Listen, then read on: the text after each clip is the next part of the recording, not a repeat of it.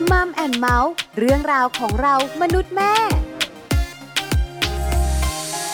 สวัสดีค่ะมัมแอนด์เมาส์เรื่องราวของเรามนุษย์แม่วันนี้อยู่กับดิฉันปาริตามีทรัพย์และคุณบอลธีรยุทธเพชรกุลค่ะสวัสดีครับมัมแอนด์เมาส์กับเราสองคนเหมือนเดิมนะครับเจอกันแบบนี้ก็คุยกันในเรื่องราวที่เกี่ยวข้องกับครอบครัวติดตามรับฟังกันได้ทางไทย พี บี เอส Podcast เหมือนเดิมเลยนะครับวันนี้ประเด็นสำคัญครับผมอาจจะใกล้ตัวของหลายๆคนหรือว่าไกลตัวของอีกหลายๆคนเหมือนกันครับผมเรื่องของการพนันอืมถ้าพูดถึงการพนันคุณบอลคิดเร็วๆนะคุณลองคิดดูซิว่าคุณเกี่ยวข้องกับการพนันบ้างไหมในชีวิตประจำวันเนี่ยลอตเตอรี่ก็เป็นการพนัน ผมก็มีซื้อบ้างต้องใช้คำว่าซื้อบ้างแต่ไม่ได้ซื้อทุกงวดทุกอะไรแบบเนี้ยไม่ใช่แล้วงวดหนึ่งกี่ใบล่ะก็แล้วแต่อาจจะหนึ่งใบสองใบแต่ไม่ทุกงวดไงก็คือก็มีบ้างถ้าในมุมของผมเองคนเดียวเนี่ยนะส่วนใหญ่ก็ต้องเป็นเรื่องการเสี่ยงโชคโดยเฉพาะเสี่ยงโชคแบบถูกกฎหมายเรื่องของหวยใช่เชื่อไหมที่ฉันไม่เคยซื้อเกินสองใบต่องวดอ่ะครับผมเพราะไม่เคยถูกเลยเออก็เลยแบบว่าซื้อติดๆเอาไว้หน่อยให้อุ่นใจให้สนุกเออเวลาใครลุ้นเราได้ลุ้นด้วยครับผมไม่เหมือนสามีดิฉันนะอ่ะยังไงฮะคือสามีดิฉันเองก็เสี่ยงโชคไม่เยอะมากเหมือนกันครับผมงวดหนึ่งใบสองใบสามใบแล้วแต่เขาครับผมแต่ก็ถูกบ่อยคุณอ๋อถูกบ่อยถูกบ่อยบางทีซื้อใบเดียวนะถูกสองตัวก็มีโอ้มีโชคด้านนี้ใช่แต่ดิฉันเองไม่มีครับอ่ะอันนี้ก็เป็นอย่างนึงที่ถ้าพูดถึงเรื่องของการพนันก็ต้องบอกว่าใกล้ชิดกับคนไทยนี่แหละคือเราอาจจะมองว่ามันไม่ใช่การพนันเรามองว่าเสี่ยงโชคพอกระชุ่มกระชวยคือถ้าถ้าถ้ามองในมุมของชาวบ้านเนี่ยอาจจะไม่ได้คิดว่าเรื่องของหวยเป็นเรื่องของการพนันคือคำว่าการพนันในมุมของหลายๆคนนะคุณบอล ค, คือผิดกฎหมายใช่ไหมแต่ลอตเตอรี่เนี่ยมันถูกกฎหมายไงแต่การพนันจะผิดกฎหมายวันนี้เราจะคุยกันเรื่องของการพนันในครอบครัวถ้าสามีภรรยาของครอบครัวไหนเนี่ยติดการพนันทำอย่างไรดีอันนี้สำคัญนะเพราะว่ามีข้อมูลค่อนข้างเยอะครับผมที่คุณผู้หญิงที่เป็นภรรยาเนี่ยบ่นออกมาว่าสามีตัวเองติดการพนันโดยเฉพาะบอลออนไลน์ใช่พนันฟุตบอลเนี่ยนะมีหลายๆครอบครัวที่คุณสามีไปเล่นแล้วก็สุดท้ายเนี่ยเกิดปัญหาหนี้สินเกิดการทวงหนี้กันอะไรกันเนี่ยโอ้โหเรียกว่าต้องหลบหนีกันอะไรกันเยอะแยะมากมายเลยทีเดียวเป็นปัญหาแน่นอนล่ะครับถูกต้องแล้วค่ะวันนี้เราจะคุยกันว่าถ้าสมมติว่าสามีหรือภรรยาเนี่ยติดการพนันทำอย่างไรดีได้เลยครับผมไปคุยกันในช่วงเวลาของ Family Talk ครับ Family Talk ครบเครื่องเรื่องครอบครัว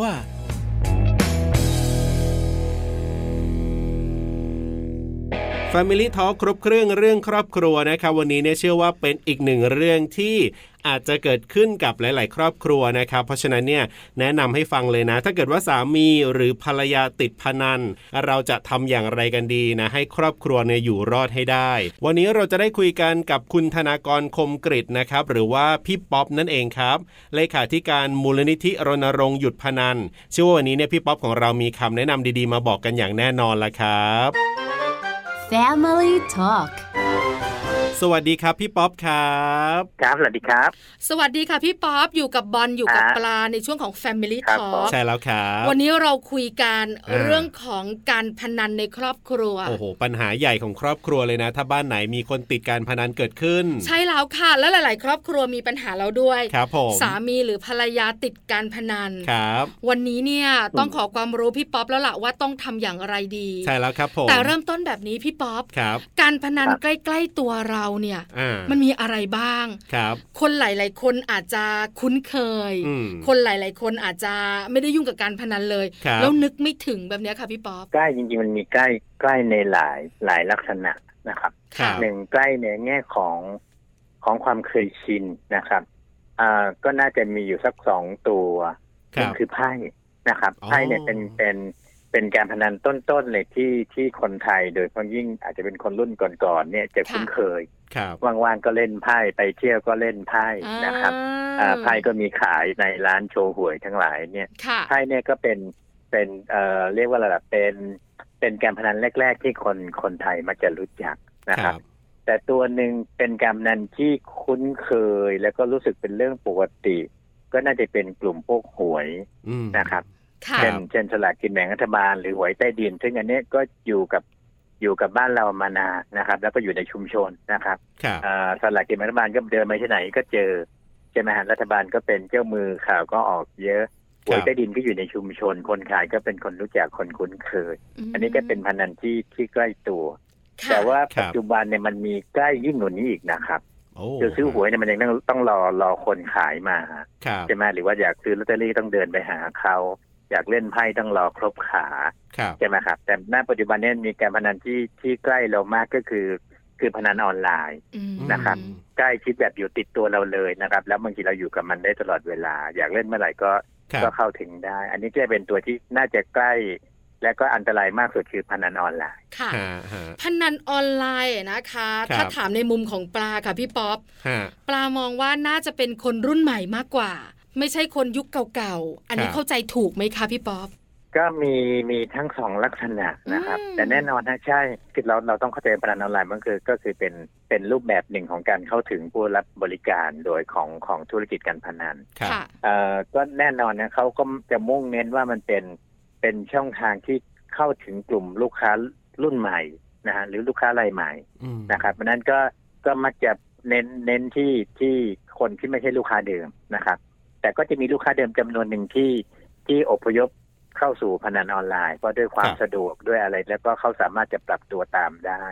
นะครับแต่ก็ยังมีคนรุ่นเก่าจำนวนหนึ่งที่ที่ปรับตัวตามไม่ได้พวกรุ่น หนึ่งจุดศูนย์ สองจุดศูนย์ เนี่ยนะครับก็ยังคงคุ้นชินกับการเล่นพนันออนเรียกว่าออนกราวอะไรอยู่นะครับก็เป็นรูปแบบการพนันที่ใกล้ๆตัวเราเองนะคะปรับไปตามยุคตามสมัยด้วยเออพี่ป๊อปปลาเองเป็นคนที่ห่างไกลพนันออนไลน์ครับผมแต่พนันออนกราวเนี่ยค่อนข้างใกล้ตัวต้องพูดอย่างนี้เพราะฉะนั้นเนี่ยถ้าพนันออนไลน์เนี่ยจะรู้จักแล้วก็เป็นอะไรที่คุยกันบ่อยๆคือฟุตบอลออนไลน์ใช่จริงๆมันมีออนไลน์อย่างอื่นอีกใช่ไหมคะพี่ป๊อปโอ้เยอะเดี๋ยวนี้ฟุตบอลเนี่ยกลายเป็นไม่ใช่อันดับต้นๆของของตัวการพนันที่จะเข้าไปเล่นทางออนไลน์นะครับเพราะว่ามันก็มีข้อจำกัดว่าหนึ่งจะแทงพนันฟุตบอลได้เนี่ยต้องลองมีฟุตบอลเตะนะครับสองกว่าจะรู้ผลเนี่ยก็เก้าสิบนาทีนะครับถึงแม้ถึงแม้ระยะหลังเจ้ามือพนันก็จะเริ่มปรับตัวว่าไม่ต้องไม่ต้องไปแทงสกอร์อย่างเดียวก็ได้แทงอย่างอื่นก็ได้เขาเปิดเปิดให้แทงเรียลไทม์นะฮะเช่นแทงว่าใครจะเตะบอลเอ้ยเตะมุมก่อนใครจะยิงเข้าก่อนอะไรพวกนี้นะครับก็มีมีหัวข้อการแทงแบบเรียลไทม์ขึ้นมาแต่ก็ก็ยังไงก็ตามพนันฟุตบอลก็ยังมีข้อจำกัดว่ามันยังไงมันก็มักคนส่วนใหญ่ก็มักจะเล่นเล่นทายสกอร์กันนะครับแล้วก็บางทีเขาไม่ได้ชวนชวนให้ทายสกอร์แค่คู่เดียวเขาชวนแทงพร้อมกันเนี่ยสิบคู่อะไรเงี้ยนะครับซึ่งมันก็ต้องรอผลอะไรพอสมควรนะครับงั้นระยะหลังเนี่ยพนันออนไลน์เนี่ยก็ก็จะมีพนันตัวอื่นที่เริ่มแซงขึ้นมาอย่างโดดเด่นก็คือจะเป็นกลุ่มพวกเราเรียกกลุ่มคาสิโนเกมนะครับพนันที่เป็นเป็นพนันที่เดิมเดิมทีออนกราวเขาอยู่ตามบ่อนเนี่ยเช่นสล็อตใช่ไหมสล็อตที่ถ้าเราเข้าไปในบ่อนมันก็ต้องเป็นตู้เล่นนะครับสมัยโบราณเนี่ยเป็นตู้โยกแต่สมัยปัจจุบันคือตู้หยอดหยอดแล้วกดหยอดแล้วกดนะครับหรือว่าตัวที่มาแรงมากระยะหลังนี่คือบาคาร่านะครับบาคาร่ามันก็เหมือนกับที่เราดูในหนังทั้งหลายล่ะครับนะฮะที่เป็นโต๊ะแล้วก็ไปแทงว่าฝ่ายมีฝ่ายน้ำเงินฝ่ายแดงล่ะครับว่าจะแทงฝ่ายไหนฝ่ายไหนจะชนะนะครับแล้วนี่เป็นต้นเนี่ยก็เป็นบาคาร่าก็ก็แทงแทงผลระหว่างระหว่างเหมือนกับผู้เล่นกับเจ้ามือล่ะครับว่าฝั่งไหนจะจะเป็นผู้ชนะในในเกมนั้นก็เป็นไพ่นะไพ่สองใบสามใบประมาณนี้นะครับบาคาร่านี่มาแรงมากเพราะว่าเล่นแล้วรู้ผลเร็วนะฮะคนก็จะนิยมเล่นเยอะอ่าคือถ้าพูดถึงคนที่ชอบเรื่องของการพนันเนี่ยนะเขาสามารถประยุกต์หรือปรับอะไรทุกอย่างมาเป็นการพนันได้หมดเลยนะครับพี่ป๊อปคนเรานี่ทำทำได้ทุกอย่างจริงๆนะคนที่ชอบเนี่ยนะทีนี้ถ้าพูดถึงเรื่องของการพนันที่เอ่อเกี่ยวข้องกับครอบครัวหรือว่าการพนันในครอบครัวที่แบบส่งผลเยอะๆเลยที่พี่ป๊อปเอ่อทำงานมาอะไรแบบนี้มันคือการพนันอะไรครับที่เล่นแล้วอาจจะมีผลกับครอบครัวเยอะๆเลยเนี่ยครับผมเป็นปัญหาใหญ่อะไรแบบนี้ครับพี่ป๊อปอาจจะต้องดูทั้งทั้งสองฝั่งนะครับดูทั้งฝั่งผู้เล่นกับฝั่งตัวตัวการพนันนะครับคือเราอาจจะต้องเข้าใจอย่างนี้ว่าถ้าถ้าเป็นการพนันที่เล่นแล้วนำมาสู่การเสียหายเยอะเนี่ยมันมักจะเป็นการพนันที่เราไปเข้าเล่นกับธุรกิจนะครับที่มีเจ้ามือแหละมีผู้จัดจัดจัดการพนันให้เล่น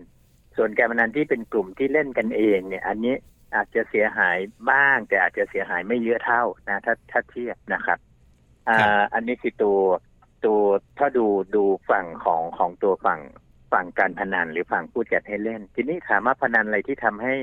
ให้เสียหายเยอะเนี่ยนะครับเราบอกว่า ดูที่ตัวตัวประเภทอาจจะพูดได้ไม่ชัดแต่ถ้าดูตัวลักษณะมันเนี่ยอันนี้บอกเห็นเห็นถึงความชัดเจนนะคือพนันอะไรก็ตามที่หนึ่งเข้าถึงง่ายๆนะครับ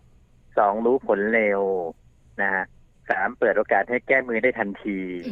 นะครับอ่าสี่คือสร้างความรู้สึก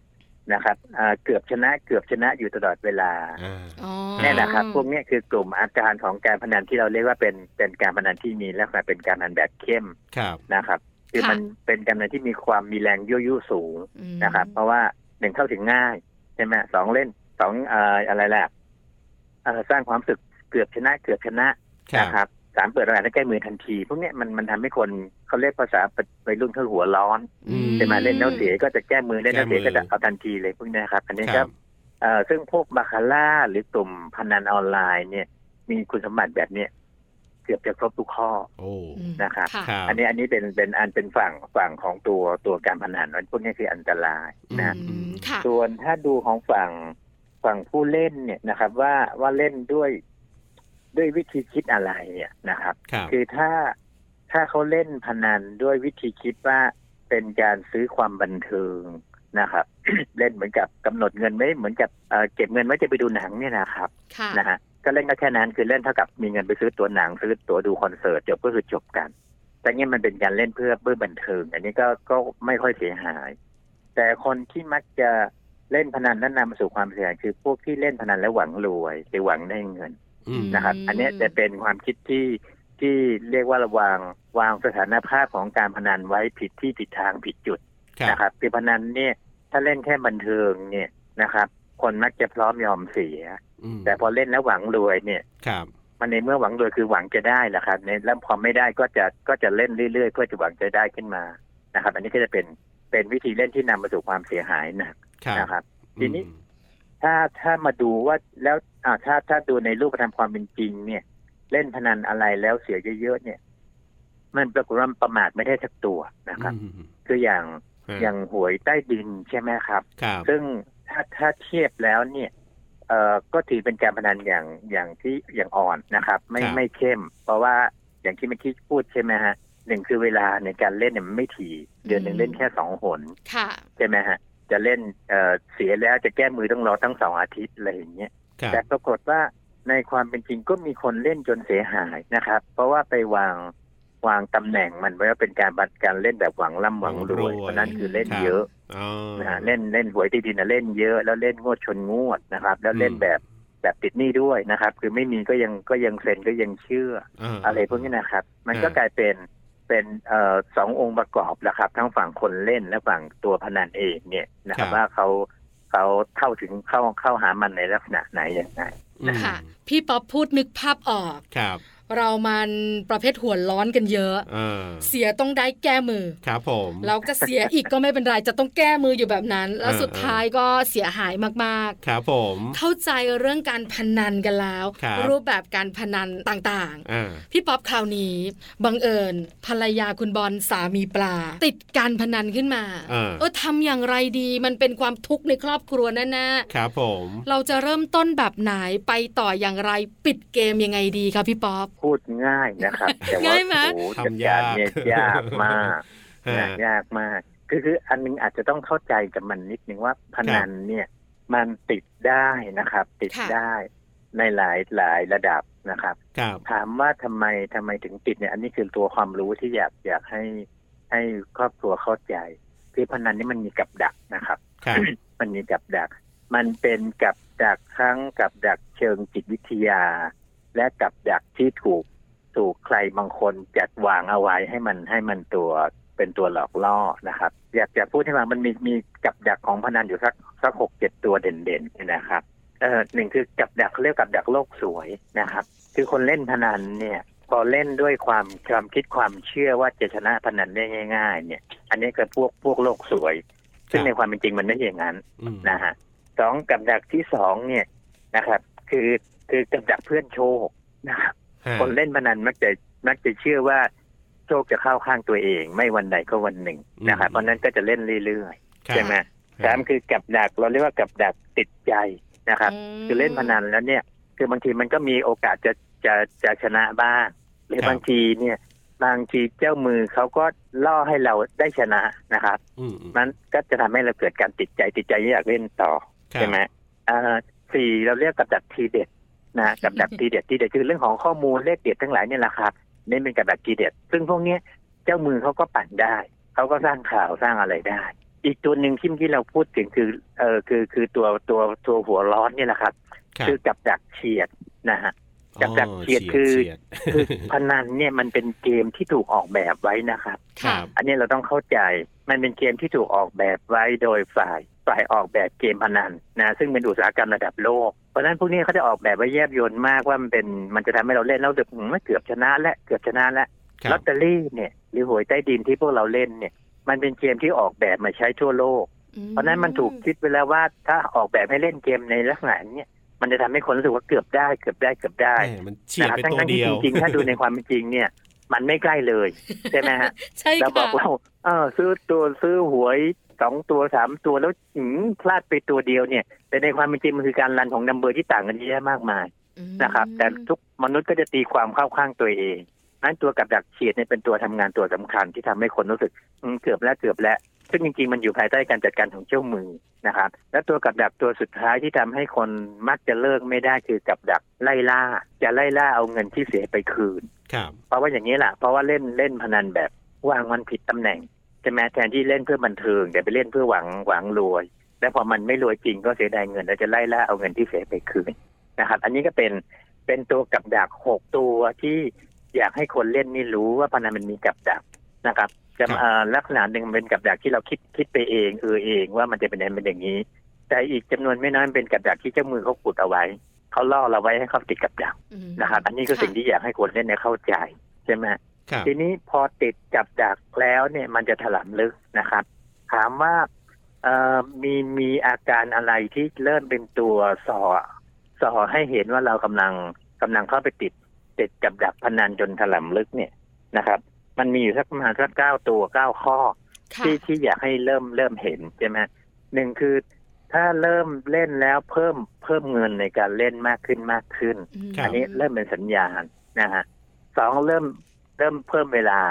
นะครับมีเวลาใช้เวลาไปกับการเล่นพนันมากขึ้นมากขึ้นอันนี้เป็นเป็นตัวสัญญาณว่าเราน่าจะเริ่มถลำลึกนะครับสามเริ่มมีอาการหมกมุ่นว่าจะต้องรีบกลับไปแก้มือเสียแล้วต้องรีบกลับไปแก้มือมีเวลาปุ๊บ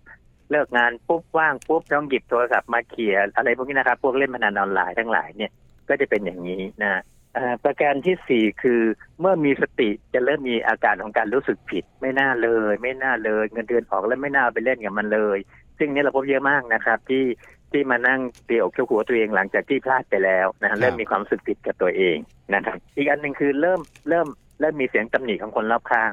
นะครับคนรอบข้างอาจจะเป็นคนในครอบครัวคนใกล้ตัวเริ่มมีเริ่มมีเสียงตำหนิซึ่งถ้าเขาฟังเนี่ยเขาเขาน่าจะตั้งสติได้แต่ส่วนใหญ่มันจะไม่ค่อยฟังแต่มันจะเป็นภาพสะท้อนว่าคนรอบตัวเริ่มเห็นพฤติกรรมบางอย่างที่ที่เปลี่ยนแปลงไปนะครับแล้วก็เริ่มโกหกนะครับเริ่มโกหกเริ่มปกปิดไม่เงินทำไมเงินหายไปอะไรพวกนี้นะครับเริ่มมีการโกหกเริ่มมีการปกปิดนะครับแล้วก็มักจะนำมาสู่ถัดไปคือเริ่มเริ่มเกิดปัญหาสัมพันธภาพในในครอบครัวนะครับเรื่องการแบ่งเวลาเรื่องการไม่รับผิดชอบต่อหน้าที่หรือเรื่องของอารมณ์ทั้งหลายเนี่ยนำมาสู่กันเรื่องของเกิดปัญหาสมรรถภาพในครอบครัวนะครับแล้วก็เรื่องของการเริ่มมีปัญหาเศรษฐกิจได้มีการหยิบยืมเงินนะครับอันนี้เป็นเป็นอาการประมาณ เจ็ด แปด เก้า ข้อสุดท้ายคือเรื่องของความเครียดนะครับเริ่มมีอาการเครียดแบบผิดปกติอันนี้เป็นเก้า เก้าข้อนะครับซึ่งในทางจิตวิทยาบอกว่าถ้าเกินสองข้อเนี่ยเริ่มเข้าสู่พื้นที่เสี่ยงนะครับถ้าเกินสี่ข้อนี้เข้าไปถึงครึ่งตัวแล้วครับถ้าสี่ข้อเนี่ยแปลว่าได้สลับไปถึงครึ่งตัวแล้วถ้าถึงเจ็ดข้อนี้น่าจะเข้าข่ายของอาการติดนะครับติดแบบเสพติดนะฮะถ้าถึงถึงเจ็ดข้อเนี่ยอันนี้ถือว่าเสพติดแล้วถ้าถึงขั้นเสพติดนี่ต้องบำบัดนะครับต้องบำบัดแต่ถ้ายังยังสามถึงเจ็ดข้อเนี่ยยังอยู่ในขั้นเสี่ยงที่น่าจะพอที่จะแก้ปัญหาได้น่าจะน่าจะน่าจะถอนตัวได้แต่ก็ไม่ง่ายนะฮะเรื่องนี้พูดมันอาจจะพูดง่ายนะว่าว่าว่าติดพนันคือจริงๆคือถ้าเทียบกับการติดยาเสพติดเนี่ยเขาเทียบว่าติดพนันเนี่ยเลิกง่ายกว่าติดเลิกเลิกยาเสพติดนะครับเพราะว่ามันเป็นการติดทางเรียกว่าอะไรล่ะความรุนแรงของของของอาการเสพติดมันไม่เท่าแต่ติดติด ติดพนันมันเป็นการติดทางทางทางสมองนะครับคือคนที่มีขั้นถึงขั้นเจ็ดข้อแปดข้อเก้าข้อเนี่ยอันนี้มันเรียกว่าสมองติดพนันนะครับแต่ถ้ายังเป็นการติดที่ยังไม่ถึงขั้นเจ็ดข้อแปดข้อเนี่ยอาจจะยังเพียงแค่การการติดพันและยังอยู่ในระดับที่น่าจะน่าจะพอถอนตัวได้นะแต่ว่าไม่ค่อยง่ายมันมีมีงานวิจัยชิ้นหนึ่งมั้งครับของของนักศึกษาปริญญาโทเนี่ยไปวิจัยคนที่ที่เล่นพนันฟุตบอลจนเสียหายเนี่ยแล้วถามว่าทำไมถึงเลิกนะทำไมถึงเลิกได้เนี่ยเออส่วนใหญ่เนี่ยที่เลิกได้เพราะว่าภาษาจีนภาษาหนังจีนเขาเรียกว่าต้องเห็นลงศพนะครับเห็นลงศพถึงหลังน้ำตานะครับนะครับซึ่งเนี่ยงานวิจัยชิ้นนั้นก็ชี้แจงว่าชี้ว่าคนๆที่เล่นพนันฟุตบอลจนจนเลิกเนี่ยส่วนใหญ่คือคือไม่ไหวแล้วไงครับเสียเสียมากเสียหนักกลัวจะโดนอุ้มกลัวจะอะไรนู่นนี่นั่นเนี่ยครับเนี่ยนะฮะก็เลยต้องเลิกมันจะเป็นอย่างนั้นเพราะนั้นเรื่องนี้เป็นเรื่องเป็นเรื่องที่พูดอาจจะพูดง่ายแต่ว่าถ้าถ้าจะแก้เนี่ยต้องใช้ความพยายามใช้ความอดทนสูงมากมากพอสมควรนะครับพี่ป๊อบขาความพยายามความอดทนของใครของคนที่ติดหรือว่าสมาชิกในครอบครัวต้องช่วยด้วยอะคะต้องทั้งสองฝ่ายล่ะครับคือคือหนึ่งคนคนที่เป็นผู้ติดเนี่ยถ้าเรียกไม่ง่ายคือคือเหมือนจะเป็นคนป่วยใช่ไหมเพราะนั้นคนป่วยหรือเจ้าของเรื่องเนี่ยคนที่เป็นผู้ทุกข์เองเนี่ยถ้าไม่คิดจะเปลี่ยนตัวเองอันนี้คนอื่นก็เปลี่ยนเขาไม่ได้นะครับเพราะนั้นเรื่องสำคัญคือเจ้าตัวต้องให้ความร่วมมือแหละเหมือนไปเหมือนคนคนป่วยที่ไปหาหมอละใช่ไหมครับถ้าหมอแนะนำยังไงก็ตามแล้วเจ้าตัวไม่ให้ความร่วมมือก็ไม่มีทางที่แก้ปัญหาได้นั้นตัวตัวผู้ผู้ผู้ป่วยเองหรือผู้เป็นเจ้าของปัญหาเองก็เป็นปัจจัยสำคัญที่สุดนะครับในการที่จะจะหลุดจากปัญหาได้แต่เรื่องของครอบครัวเรื่องของสิ่งแวดล้อมก็เป็นเป็นกัลยาณมิตรที่ดีละครับทีนี้อยากพูดให้เห็นภาพนะครับมันมีคำไทยอยู่คำหนึ่งซึ่งน่าจะ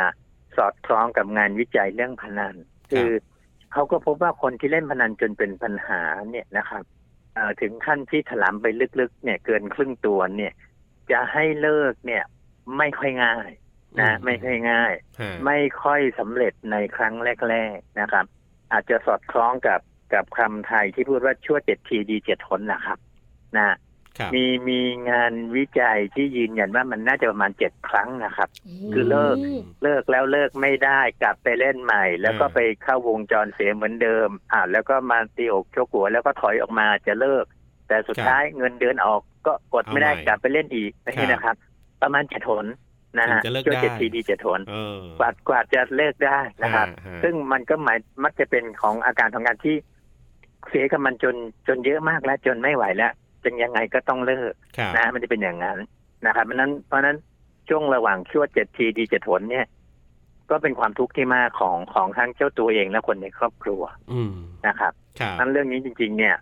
ถ้าดีที่สุดเนี่ยอย่าอย่าอย่าไปเล่นกับมันเกินขีดของความบันเทิงนี่ดีที่สุดนะครับทีนี้เราคงอยากอยากมีคำตอบใช่ไหมว่าทำยังไงใช่ไหมถ้าเขาเข้าไปติดแล้วเนี่ยอันที่หนึ่งเนี่ยอาจต้องเช็คนะครับคือคือมันอาจต้องเช็คระดับของปัญหาแหละครับว่าติดเนี่ยติดแค่ไหนนะ